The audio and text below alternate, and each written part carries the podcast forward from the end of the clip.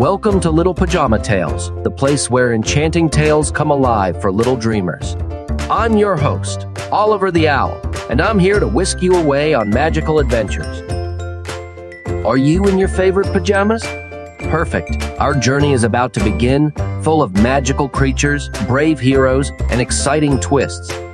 So, whether you're wrapped up in blankets or cuddled up with loved ones, get ready to be transported to a world where anything is possible. And now, my lovely listeners, grab a cozy blanket and a cup of warm cocoa, for we're about to dive into a world of enchanted spinning wheels and peculiar little men. Once upon a time, in a country far, far away, a merry little stream bubbled by a magnificent forest, and upon that stream a mill danced in the sun. Close by was a cozy cottage where the miller lived. Now, this wasn't an ordinary miller. He had a daughter who was as beautiful as a sunflower and as cunning as a fox. Moreover, the miller was so fond and proud of his little darling, he couldn't help but boast to the kingdom's king about her. Unusual talent during one of his royal hunts in the forest? He declared, Oh, my fair king, my daughter can spin gold from mere straw. Now, this king, you see, had a deep love for shiny gold coins, and this news lit a fire in his heart. His eyes twinkled with greed as he ordered the girl to be brought before him.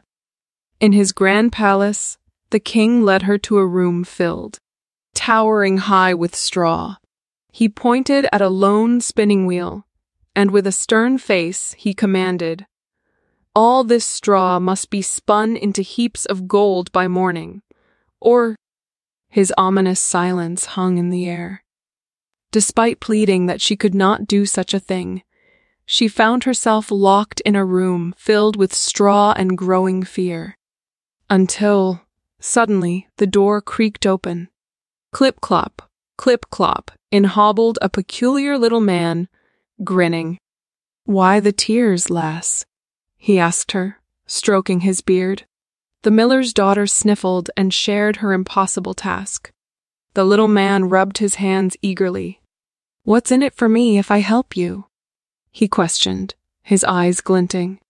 My necklace, she replied, taking off the delicate piece around her neck. Without another word, he sat at the spinning wheel and began to weave his magic. Whistle, whistle, Spin, spin. And behold, the wheel turned, and the straw danced into threads of gold. By morning, the room shone bright with gold, much to the king's delight. But his greed yearned for more. Again, the girl was locked in with a new straw mountain, higher than before. With rising despair, she wept, only for the peculiar little man to come to her rescue once more. This time, he asked for her ring in return, and weaved his magic till morning weaved its light through the windows. The king joyously saw the shining treasure. However, his greed was insatiable, and he presented the miller's daughter with yet another towering straw pile. But this time, his terms had changed. Spin all this into gold overnight, and you shall be my queen, he proposed. Once alone, her small friend appeared again. And this time, what will you give me? he asked with a wide grin. She hesitated. I have nothing left, she said, eyes downcast. The little man, stroking his beard, proposed a deal.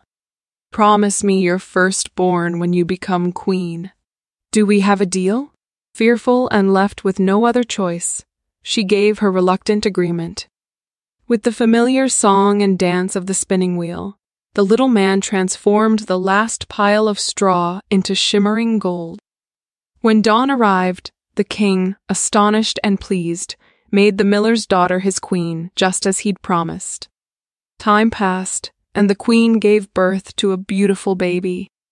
Amidst her joy, she'd forgotten all about the peculiar little man. Until the day he strolled into her chambers to claim his due Tearful, the queen offered him all the riches of the kingdom. but the little man was adamant. However, moved by her tears, he gave her a chance. You have three days. Guess my name, and you shall keep your child. Then, with a gust of wind, he was gone. For the next two days, the queen guessed every name she could think of, but to no avail. On the third day, a messenger returned from his travels, recounting how he'd overheard a strange little man sing about his name being Rumpelstiltskin. Armed with this newfound knowledge, the queen awaited the peculiar little man. When he arrived, she guessed, Is your name Rumpelstiltskin? At this, the little man bellowed in rage, stomping his foot into the ground so hard that he couldn't pull it out. He disappeared, leaving the queen her baby and the entire court roaring with laughter. And so, the laughter rang around the court as the cunning got served by their own greed. What a tale, dear listeners.